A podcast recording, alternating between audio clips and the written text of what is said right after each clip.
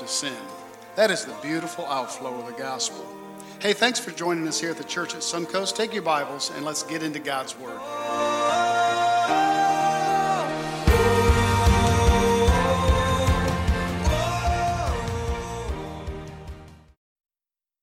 Matthew chapter 18. This is a chapter that began with the question about greatness. Jesus takes a small child in the midst of the crowd and talks about the greatness and reflection of a child. And then the topic turns about forgiveness because that's a part of greatness to forgive. And in our verse in 21, G, uh, Jesus is, uh, is asked a question. Verse 21 says, Then Peter came up and said to him, How often will my brother sin against me and I forgive him? As many as seven times? Now, I want you to close your eyes. And some of you don't like to do that in a crowd. No one's going to poke you in the side. I just want you to close your eyes right now. Everybody's eyes closed. I'm going to ask and really make three statements. And I don't want you to think about these statements, I want you to respond immediately in your mind. Please keep your eyes closed throughout all three statements. Okay, everybody ready? You need to forgive her. You need to forgive him. You need to forgive yourself. Okay, open your eyes. Without thinking, did someone come to your mind? Or did something come to your mind? It's an interesting question, isn't it? Because in the course of life, we have, in the course of a day, we have multiple opportunities to practice forgiveness. Now, let me say a couple things about forgiveness before we get into the text. Forgiveness does not mean, by the way, you can forgive someone from a distance. If, you, if they don't know you offended them, they don't know they offended you. It doesn't mean to call someone up and I, I never forget a church service I was in years ago. There was an altar call, and I was felt no need to go to the altar, so there I was along the side on the pew, and some guy tapped me on the shoulder on the way back from the altar. And he said to me this He said, You know, you offended me a long time ago, and I've been bitter and angry about you, and I forgave you today. I put my head back down. I don't know what I ever did or said to the guy. Now I'm angry. Now I got to go down to the altar. So there's no need if someone doesn't, you know, to make a phone call, but you know if they're living in your head. You know if they're renting a flat up on there somewhere, right? Neither does forgiveness mean that you usher people back into your life that have been very destructive to you. No need to let the fox back into the henhouse. Sometimes forgiveness, forgiveness is always a freeing thing. That doesn't mean you allow people who have taken advantage or hurt you to let them back in to hurt you again. So I'm going to say those two things before we get into the text. So look down to verse 21. Peter didn't really ask a question. He wanted a pat on the back, and he desperately needed it. You remember Peter from a few weeks ago get thee behind me, Satan. Uh, that's a discouraging moment among the other disciples. Amen? And he had a couple bad moments here and there, and he needed to be in his mind restored, re, restored as one of the leaders of the group. So he comes to Jesus in verse 21, and he's asked him a question that really wasn't a question Lord, how often will I forgive my brother? Now, notice it's a brother that he's asking about, because those are the people that can hurt you the deepest your brothers. Those closest to you can hurt you the deepest. Family members, cousin. Somebody cuts you off on the highway, you'll be mad for a couple hours, maybe a day. But after a day or two, you don't even remember them. But if someone close to you that you love hurts you, that can cause a schism for a lifetime. So that's why he says a brother. So if my brother comes to me and sinned against me, how often do I forgive him? And then he throws out a number, and there's a reason he throws out a number. The, the, average, not the average, but the, the rabbinical teaching of the day, and this is seen in all their documents, is that you forgave a man twice. Rabbis taught this. And the third time he came, he's done. No more forgiveness. You're out. So Jesus doubles it triples it, and, and adds one for good measure. And as he looks around at the other apostles, he pauses and said, Seven times? We were in Boston years ago with the family, and we were walking the back, back streets of the Italian section of Boston. And I'll never forget, two guys came out down the way, and I heard this Vinny, you're the best. You're the greatest, Vinny. I thought, this is good. This is Italian time in Boston. Peter wanted, Peter, you're the best. You're the best. You're the best, Peter. That's what he wanted from Jesus. He didn't get it. Notice, Jesus answered and said to him, I do not say to you seven times, but 70 times seven. Would you believe 490? Now, why that number? Well, I think, I think, I think once you begin, this is the same person. This isn't like a group of people that you get to count this number up.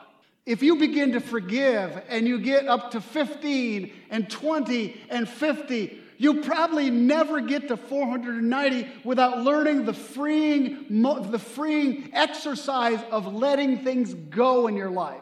I think that's one reason the number is so high. But Peter still has that blank look on his face. You women know what it looks like. Just look into the face of your husband when you're trying to get him to understand something.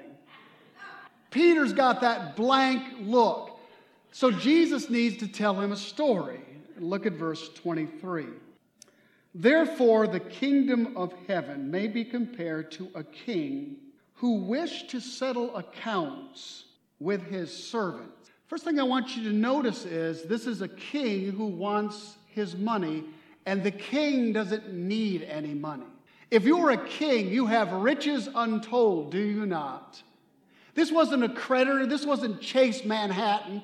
This wasn't the, the guy on the phone, not that any of you get those calls, that just wants the bills paid. This is a, a king with incalculable riches.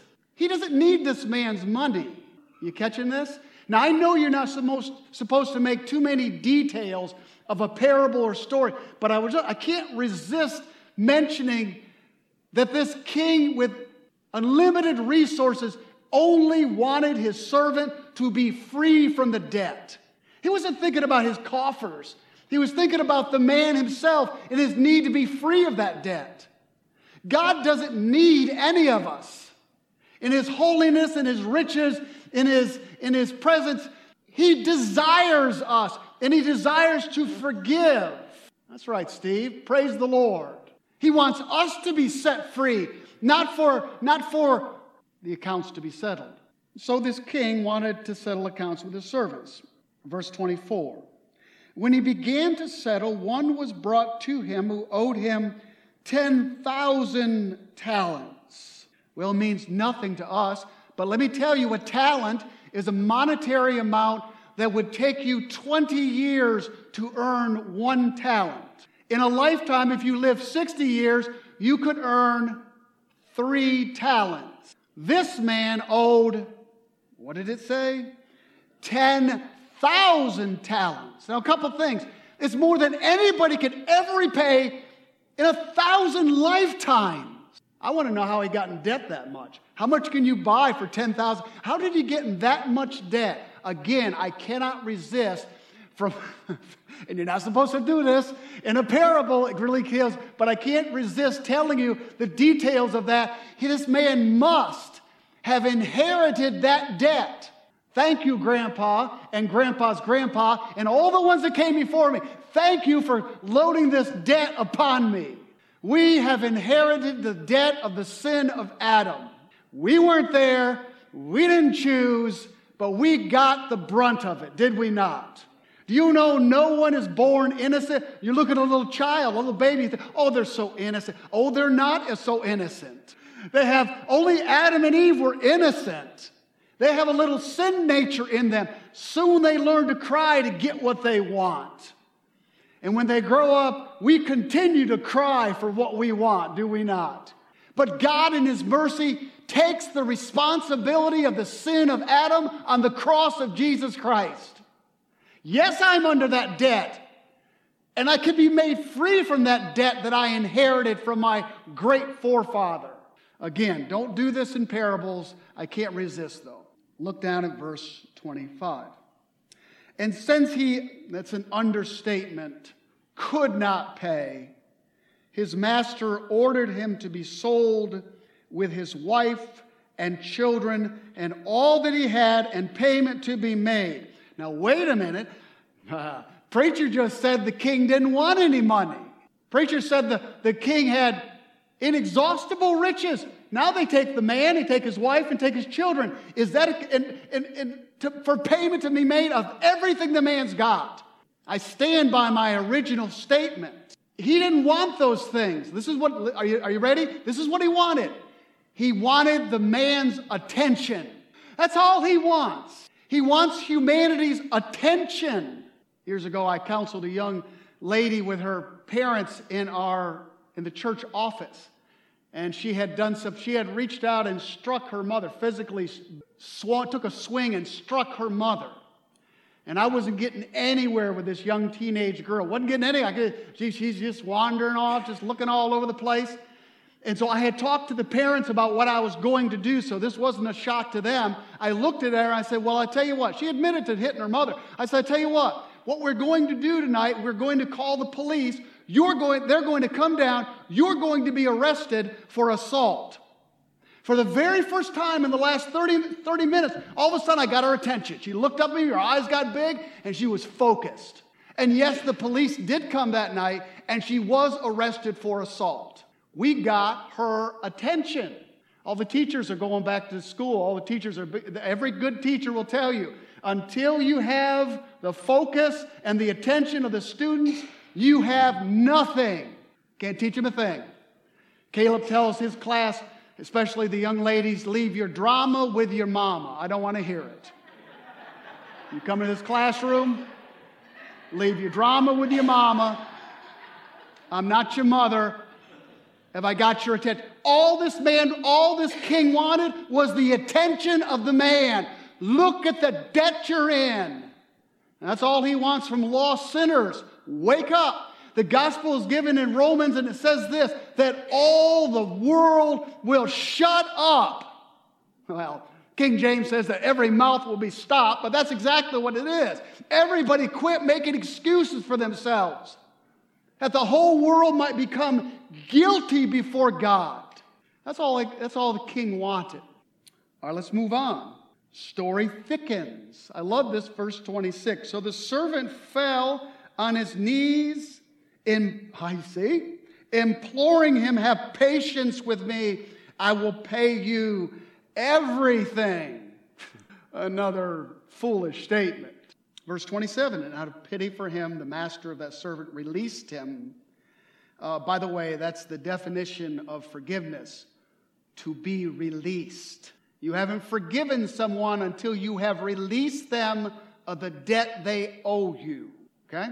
Like my father in law used to say, bury the hatchet, don't leave the handle sticking up.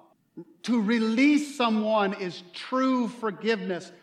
There's no debt to be paid. You don't owe me anything. I never bring it up again. That's forgiveness. He released him, forgave him the debt. Verse 28. But when that same servant went out, mark what he did. He found one of his fellow servants, an equal to him, who owed him a hundred denarii. It's a Greek reference to a monetary amount. Uh, it would take well, let's see here. It would take, how much did he owe him? A hundred. A denarii was what you got for one day's labor. You worked a day for a man, you got one denarii. So it would take a little over three months to pay this very, an amount that is very manageable. And notice what he did. Seizing him, he began to choke him. I think the King James is he grabbed him by the throat. And this is what he said You pay me what you owe. So his fellow servant fell down and pleaded with him. Does this sound familiar? Have patience with me, I will pay you. Verse 30 He refused and went and put him in the prison until he should pay the debt. That's a grateful servant, is it not? Forgiven by a king, an amount he never could repay immediately goes out from his presence, finds someone who owes him something and demands immediate repayment. No mercy, cold to the heart. calculating, justified in his own mind for what he had just done. But people saw this, verse 31. When his fellow servants saw what had taken place, they were greatly distressed, and they went and reported to their master, to that king, all that had taken place. Verse 32, here's the climax of the story. When then his master summoned him and said, You wicked servant, I forgave you all that debt because you pleaded with me. You begged me to forgive. I grabbed your attention. You asked for forgiveness. I had pity on you. And should you not have had mercy on your fellow servant as I had mercy on you? Now, before we read verse 34, let me, let me tell you how I used to teach this because it's completely different to how I believe this passage is going. This is what I used to say Christian, God has forgiven you of sin, past, present, and future. The sins that the Lord has forgiven you you could have never repaid. You are clean and free from God. Therefore, based on that, you ought to have the gratitude, you ought to be thankful enough to go out and forgive somebody some little thing that they did to you. I've come to realize that that doesn't work. That's based on law, that's based on me. Those of you who have little kids, you do a thousand things that they never can understand. And aren't they the most ingratitude little monkeys that you could ever imagine? They ought to be thankful they have a house over their head, and they ought to be thankful they have food on the table. They ought to be thankful they get a toy once a year, and yet they, all they got to do is complain, complain, complain. They're little ingratitude yard apes, is what they are. right? The more you do for them, the less they appreciate it. All right, we're getting somewhere now. yeah. We ought to do less, right, Sid? We ought to just strip them of everything and give them a toothpick once a week. Which they wouldn't need because there's nothing to pick out of their teeth. Watch this. We're just the same way. The more the Lord does for us, the less we appreciate it. So that doesn't work. Let's just be honest. That's not what he's teaching there.